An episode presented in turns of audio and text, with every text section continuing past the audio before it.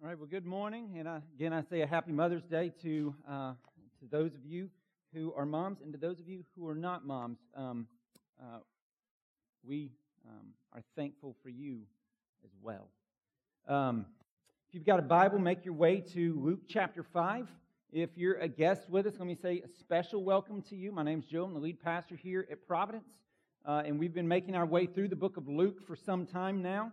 So um, as you explore for four, if you want to go back and catch some of those, we've got those on our website, insidepbc.com, podcast, on iTunes, whatever you want to do.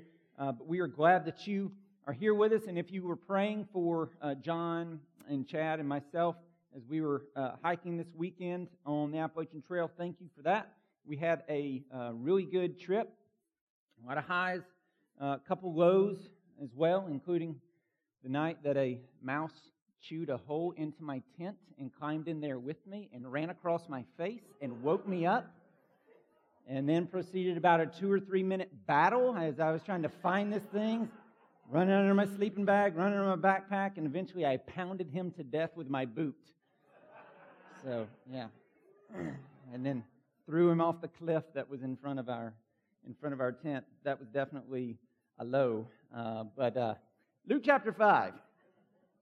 All right, what we got going on? Dr. Luke is writing an orderly account, um, and he's writing it for us as well as to this high ranking Roman official um, named Theophilus. And he's trying to provide an orderly account. You can read about that in chapter 1, uh, so that we might have confidence in the person and work of Jesus Christ.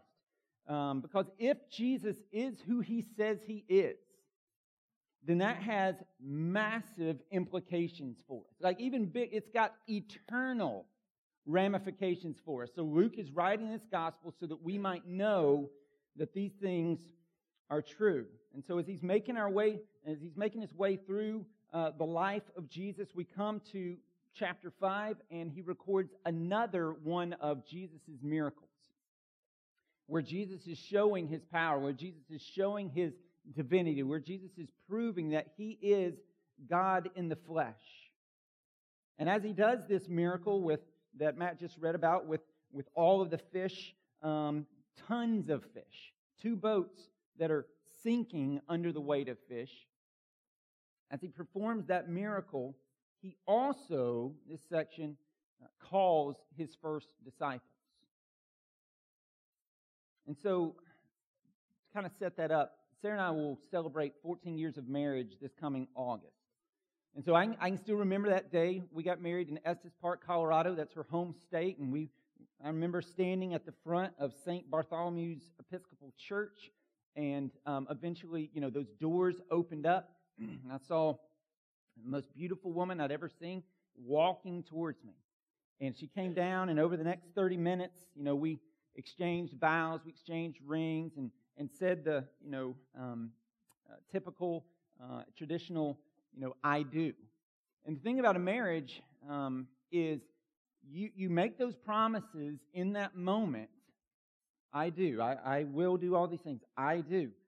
But the reality is, in a marriage, we need to say that every single day. It's a new thing. I do every day. I do every day. I do every single day, hourly.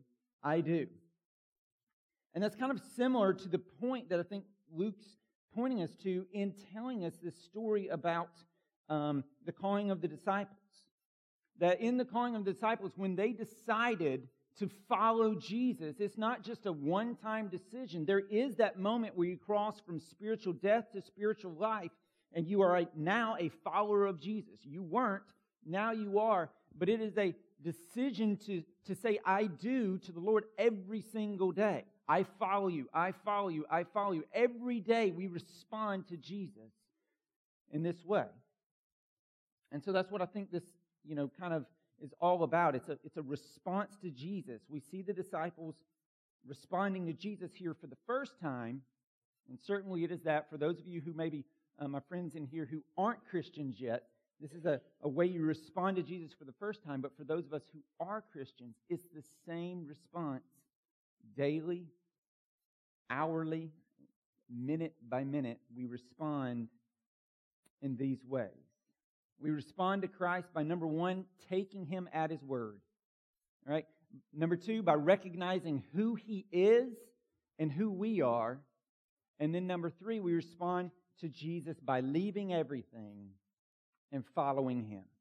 And so we're just going to make our way through those things. At the moment of salvation, that's the way we respond. And every day for the rest of our life, we continue to say, I do to these things.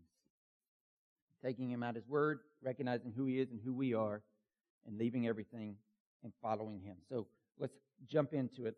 Luke chapter 5, verse 1. On one occasion, while the crowd was pressing in on him to hear the word of God, he was standing by the lake of Gennesaret. This is just another word for the Sea of Galilee. Some people in this village would call it this, some people in this village would call it this, same thing. And he saw two boats by the lake, but the fishermen had gone out of them and were washing their nets. The, these boats are about 30 feet long, 8 feet wide. They actually have found one of them from the first century. You can Google it and check it out and see what it looked like, how to mast, how to sail those sorts of things. But I want to direct your attention back to verse 1 real quick. On one occasion, while the crowd was pressing in on him, what were they, why, why were they pressing in on him? Look at it. I want you to look at your Bible. Answer that question. Why were they pushing in on him? To hear the word of God. So, just a side point, I will I always want to show you this. The basis, the authority, the center of Christian ministry is and was the preaching of God's word. It's not about personality. It's not about popularity. It's not about programs. All right. It's not about entertainment. You, entertainment will draw a crowd, but we want to we want to make disciples. That's what we're called to do. So it's about the word. And so for Christians, the most important part of your body is the ear. We gather together to hear the word of God preached that is essential to the life of a Christian, but we don't want to just be hearers only, but doers as well. And so the crowds are pushing in here. They're wanting to hear uh, the, the, the, you know, the preaching of the word. So Jesus kind of commandeers Peter's boat. He knew him. He had healed his mother-in-law. He was not a disciple. Peter was not a follower of Jesus. He was not a Christian. Jesus kind of commandeers his boat, pushes out, and begins preaching which is a pretty brilliant thing because water, if you've ever been on water, man, that you can speak and it carries forever. So he used the boat as a pulpit, he used the water as his sound system, and he began teaching to those who were on the shore. And so look at that with me, verse 3. Getting into one of the boats, which was Simon's, he asked him to put out a little from the land. And when he had finished speaking, he said to Simon, Put out into the deep and let down your nets for a catch. And Simon answered him, Master, we toiled all night and took nothing. But at your word, I will let down the nets. And when they had done this, they enclosed a large number of fish, and their nets were breaking. They signaled to their partners in the other boat to come and help them, and they came and filled both boats so that they began to sink. And so that's what's Jesus performs this miracle here, but look back at verse 5 at Simon Peter's response. Verse 5 And Simon answered, Master, we toiled all night, but at your word I will let down my nets. Like, despite his initial resistance and despite his skepticism, he took Jesus at his word and let down his nets. And this is a lesson for us. Right, God's word will come to us and it will say something that we do not like, something that we don't want to hear, something that we don't want to do, something we don't even want to believe. But his commands are to lead us into joy. But sometimes they require some pain at first. Like even the Israelites getting to the promised land, they had to go through Egypt. And so take Jesus at his word. Even when I don't want to do this, I don't like this, I take him at his word. He knows what he's doing. He knows what he's calling you to. Take him at his word. I mean, if you look at this here, think about this for a minute. Peter's the professional, right? Peter's the professional here. He is a professional fisherman, not Jesus. And so I remember going on a deep sea fishing trip several years ago, And it was great. Had a great time. We caught like everything we they would allow. We had to start throwing. Um, we caught a limit of snapper. Had to start throwing snapper back. Awesome time. Ton of fish. Great, great time. But I I can imagine what if I had told the captain and the first mate? What if I begun talking to him saying, No, no, no, no, no, you, you don't know what you're doing. Let me, let me tell you how to do this. Don't you go over here? I, the fish are going to be over here. Why don't, why don't you do that? Right? He's the professional. I'm not. I can only imagine if, what, how he would respond if I started doing that. He had a salty little voice. So I can only imagine how he would respond to me. But no one likes to take job advice from someone in a different line of work. So Peter could have been like, I'm the fisherman. You're a carpenter. If, if we're dealing with building something or woodworking, then I would defer to you, but we're not. You're in my league. You're in my realm. I'm the, I'm the, I'm the professional here. I'm the skilled one. I have the knowledge here. But he didn't. He continued to listen. He continued, he, he, he, despite his skepticism, despite his doubts, he listened to what Christ had to say and let it down.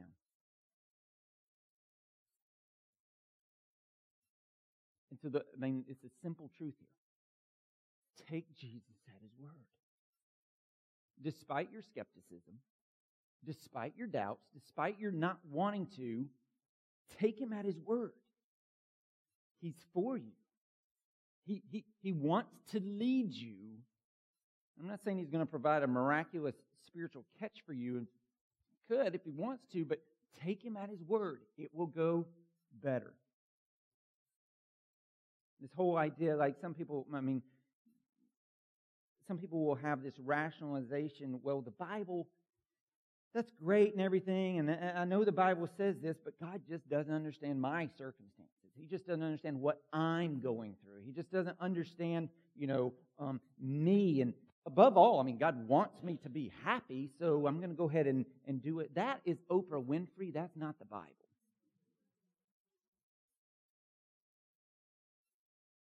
Above all, God wants you to worship and enjoy Him and lead others to do the same. That's what He wants you to do especially when we don't feel like it. And good grief, how much anxiety would we avoid if we just took him at his word? And so, in the moment of salvation, take God at his word, believe, repent, and believe, day by day by day by day, take God at his word. That's number one. Number two, recognize who you are and who Christ is. Recognize who you are and who Christ is. Look at verse 5. And Simon answered, Master, we toiled all night and took nothing, but at your word I will let down my nets.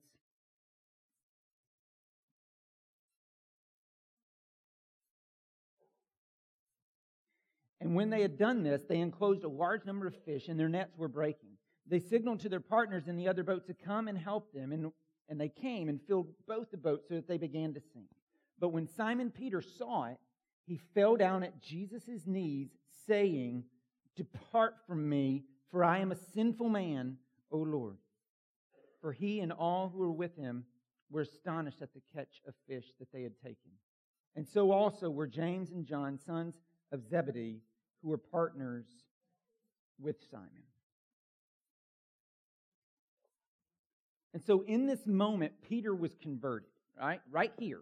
Right here is where Peter was converted. He saw who he truly was, and he saw who Jesus truly was. He saw that he was a sinner. I am a sinful man, and you are Lord. So he calls him Lord. He calls himself a sinful man. This wasn't the first time that Peter had met Jesus, but it was the first time that he had truly seen him for who he was and truly seen himself for who he was. And this is the response that he had. And this is the response that happens for us when we recognize who we truly are and who God truly is. It's the response, you know, it, it happened to Isaiah. You look at chapter 6, verse 5, Isaiah says, Woe is me, for I am lost, for I'm a man of unclean lips and dwell in the midst of a people of unclean lips. It happened to Job. Job says, I'd heard of you by the hearing of the ear, but now my eyes see you. Therefore I despise myself and repent in dust and ashes. It happened to the Apostle John, who's mentioned here in verse 10. In the book of Revelation, when he writes it, he says, When I saw him, I fell at his feet as though dead. But then that verse goes on to say, But he laid his right hand on me, saying, Fear not. I am the first and the last and the living one. I died, and behold, I am alive forevermore, and I have the keys of death and Hades. And so the point of all this is this writhing in agony over one's sin is a prelude to the grace of forgiveness. It is a prelude. The right, like feeling the weight of sin and hating it and feeling despising the, of yourself and of what you've done and of your sin and woe is me and, and, and falling at your feet and, and, and, and Peter here understanding the sinfulness of himself. This is a prelude to the grace of forgiveness. Like, in order to be saved, you've got to realize that you need to be saved, that you are a sinner, and that you are hopeless in and of yourself. And when you recognize, just like close your eyes for just a minute. I know it's a dangerous thing to do in church because some of you may not open them back up, but close your eyes for just a minute and just think about the holiness and the splendor and the glory and the dominion and the sovereignty of the Lord God Almighty who calls out stars by their name.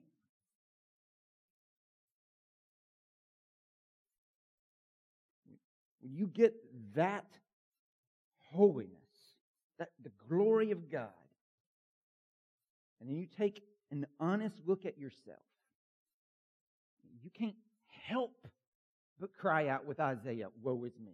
You can't help but cry out with Job, I despise myself. You can't help but fall at the Lord's feet as though dead like John. But everybody, open your eyes now and look right at me.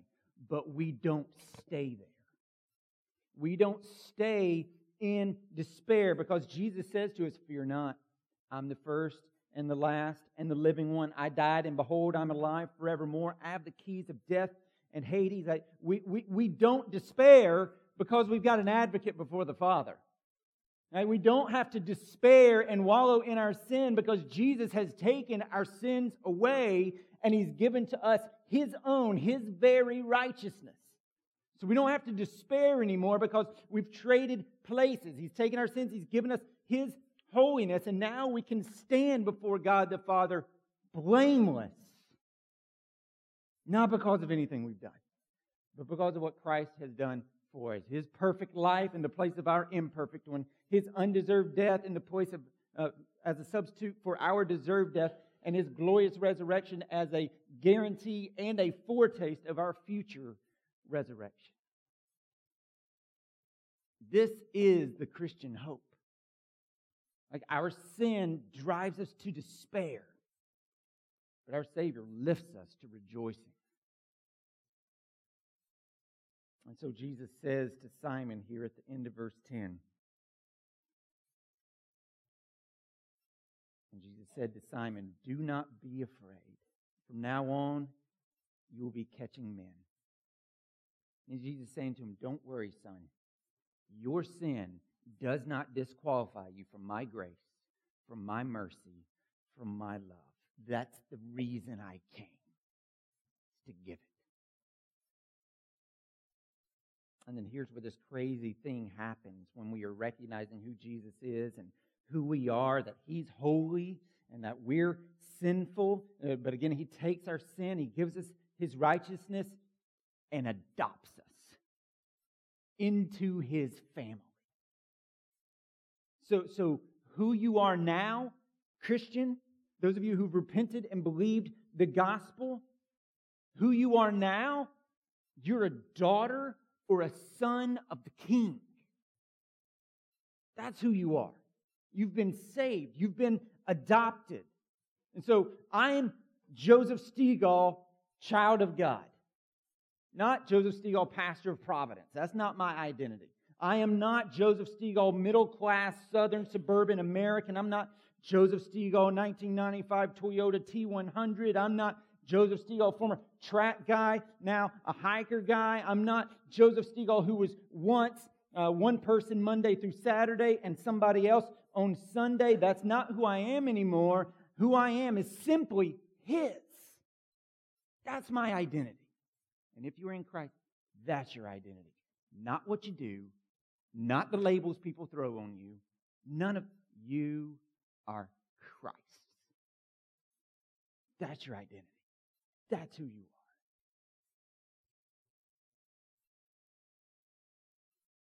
And it's not because we're righteous, but it's because God's gracious. And so, number two, in responding to Jesus, recognize who you are, a sinner, and recognize who He is, the sinless Savior, and flee to Him. Okay? Like my non Christian friends, flee to Him and find forgiveness, and find freedom, and find life, and find redemption and reconciliation. And my Christian friends, flee to Him. When you slip and when you fall, don't run from Him, run back to Him.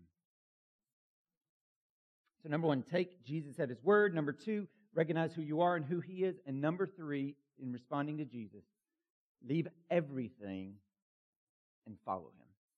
Okay, leave everything and follow Him. Look at the end of verse 10 again with me. And Jesus said to Simon, Do not be afraid. From now on, you will be catching men. And when they had brought their boats to land, they left everything and followed him. They left everything and followed him. And so, kind of get this picture in your mind. Peter, he's got his partners, James and, and John. Uh, they've got a fishing business going on, and they've been hearing about Jesus. They've heard him preach a little bit. Uh, Peter actually came into his mother in law's house and healed his mother in law. All right, so they know a little bit about him, but they, they, they're just now coming to this point of making a decision for discipleship. And Jesus here says, Follow me. And they dropped everything. They dropped, like they walked away from this, this miraculous catch. Can you imagine if, if catching a little bit of fish, you know, is how they made their living, and now they've got two boats full and sinking under the way. They, they walk, that's a, that is a nice little payday. And they walked away from it. They left their boats as well. Those are probably worth a little bit of money. So they dropped it all and they willfully, like complete and willful abandon, walked away. They walked away from their old identities. They'd always been known as fishermen. They walked away from that. They walked away from their past. They walked away from their careers. They walked away from their ambitions. They walked away from their sins. They walked away from their safety. They walked away from their security. And here's the big one and the hard one. And they left behind the right to call their lives their own. That's the call of Christ on your life. Eh, there's a cost to being a Christ follower. There's a cost to it. Your life is not your own anymore. It's Christ. You follow Christ, like you follow Him. That's what Christ followers mean. We follow Him. When it's easy, got it. And when it's hard. So, wanted to figure out a way to work in an illustration from our little adventure this weekend, so here we go. It's, the Appalachian Trail is marked with white blazes. That's how you find your way when, when trails cross. This may be yellow and blue, white blazes, right, John? It's white blazes. John went the wrong way one time. White blazes. and there are sections where it's easy. I mean, the, the trail's flat, the trail's smooth, maybe maybe even pine needles on it. It's soft on your feet. It's great. It's wonderful. And there are sections where it is brutal and unrelenting. It just goes on and on and on brutally. But you just keep following those white blazes. When it's easy and when it's hard, through the highs and through the lows, you just keep following those white blazes, never fully knowing what might be around the next curve. If it's going to be easy or if it's going to be hard. You don't know, but you trust by faith that it's leading you home. In a very similar way, that's what our call to follow Christ is about. We follow him. If He leads us on easy paths, great. And if He leads us on difficult, brutal, sometimes unrelenting paths, we keep following Him by faith, knowing that He's leading us home. That's our call. Okay? It's, it's His life now, not our own. We follow Him. It's His. We've given it to Him. I'm not saying God's will is going to be somehow, you know, put you under His thumb and He's just going to make it always brutal and always unrelenting. Just by, just be thankful I saved you. That, that, that, at least I did that, but I'm going to make your life really awful now. I'm not saying that's what He's going to do, but that should be the level of our commitment that no matter what, like uh, the level of our commitment should be saying along with Job, even though he slay me, yet will I follow him. We are called to follow him. And so we lay every piece of our lives on the altar. Every piece. There's nothing we keep reserved. We lay it all on the altar. It's yours. I surrender everything. I surrender all and have thine own way with this now, Lord. It, it is yours. We'll give up everything and follow Christ. The problem comes in is that sometimes we have this idea of, I'll take it along with me. I want to leave it, I'll, I'll bring it along for the trip. And so we'll call, we, we call ourselves Christians, but we're just not willing to give up our selfish ambition. We're not willing to give up our sinful pleasures and our, our comfort, our comfortable surroundings, our bitter grudges, our, our precious uh, idols, or simply don't even want to give up the right to live the way that we want to live. Now, recognizing that it's His life now, not our own. But true discipleship is costly. Because as Philip Ryken puts it, it means giving up what we want for us so that we can have what Jesus wants for us. And so just being honest, just think about this for a minute. In reality, who do you want calling the shots for you? You? How's that gone? Or Christ?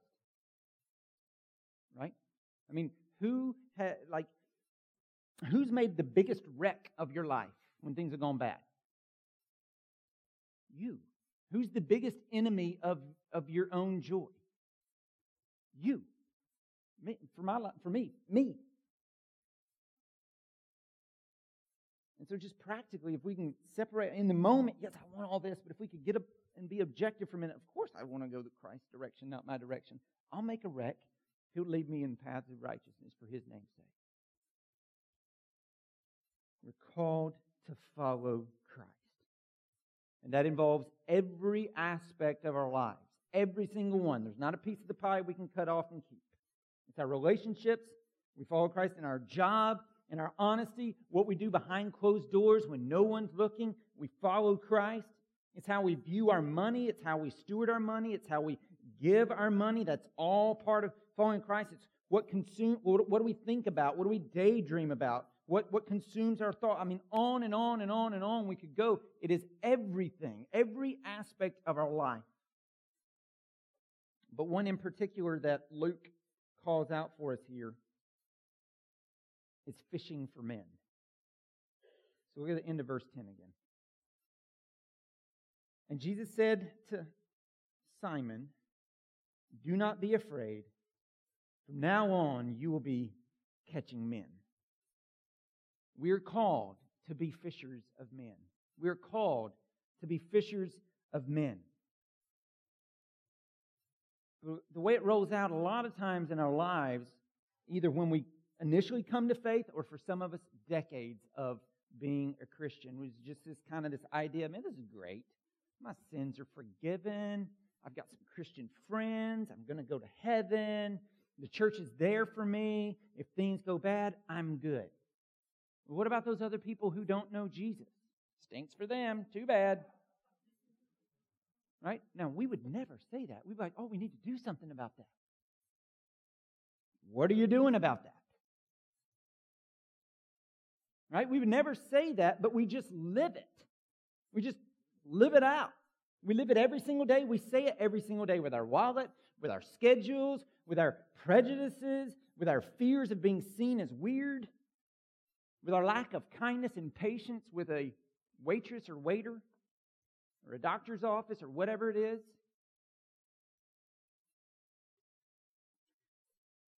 We can't fully follow Christ if we're not being fishers of men. Now, fishing, there's lots of way to do it, right? You can troll, you can get a jig. I don't even know all this stuff. You, I used to just wrap line around and flip it out in front of the brim with a worm on it. Got it. There's tons of ways you can fish, and it's the same in the Christian life. Fishing includes supporting the church and the mission of the church locally and globally. It means inviting friends to church. Like that should just be commonplace. That shouldn't shouldn't be a week that go, goes by in your life where you have not invited someone to church. That is the most low-hanging fruit possible in the fishing of men. All right, so it includes inviting people to church. It means praying for people who need the gospel. Like God is sovereign. He's the one who does the saving. So we can pray and ask Him, save this person. Please do that. If it was just the person making the decision, we can't pray to God because He has no power to save him. It's got to be the person making. So, we, but God is sovereign. So we pray, God, please save this person. I pray every night by name for people, particularly every single night for my children who don't know, yet know Christ. God, save them, please. So pray for people, invite. Fishing for men also means knowing how to share your faith. You want to get a little help with that? We I preached a whole sermon on it on December the 13th. Go back and grab that on the podcast. We last semester we did a whole session on that in train on Wednesday nights. It means serving the church and the community, but like you invite somebody to church, they come, they have children, they need to know that their children are safe and cared for and loved so they can hear the gospel. So it means serving by watching the kids, telling them about Jesus while parents can come in here. Fishing for men is all of this, okay? But again, that's just a small aspect of what it means to leave everything and follow Christ. It's to be a total life commitment. An I do initially and an I do every single day. And so I'm just going to ask you a couple of questions as it relates to following Christ. How are you doing? I don't say that to like try to, but we should do these things. We have to ask introspective questions. How am I doing? Am, how am I? How, how, how's it going for me as I seek to follow Christ? Has my vision gotten diverted? Have I let m- minor things take the place of the main thing? How am I? How are, are you following Christ? Or are you trying to lead Christ? You come with me, Christ. We're going over here. I still want your salvation, but I, I want I want my sin over here too. Who's on the throne of your life? Christ? Or some idol? Or some ambition? Or some person? Some your work? Or your some goal? As humans, we will make extreme sacrifices to accomplish things that we really, really, really want. Extreme. What are you sacrificing to pursue Christ? There's a cost to it. They left everything. What is it that you need to leave behind to follow Christ?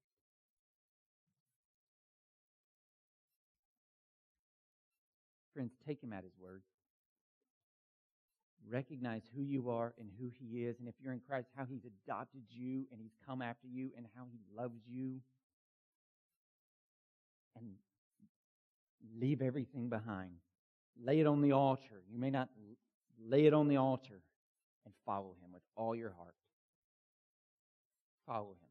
We are called Christ followers. Let's follow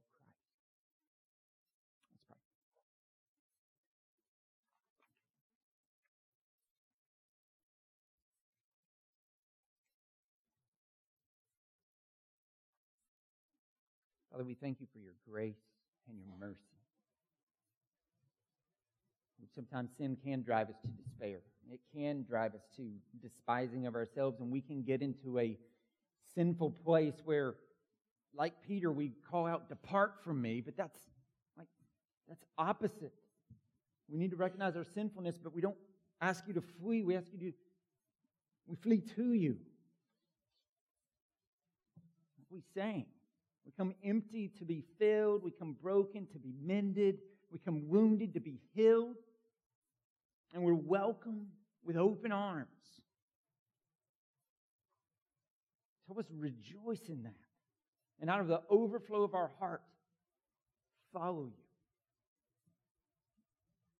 Understanding the grace and the goodness of a call to follow you, and understanding the cost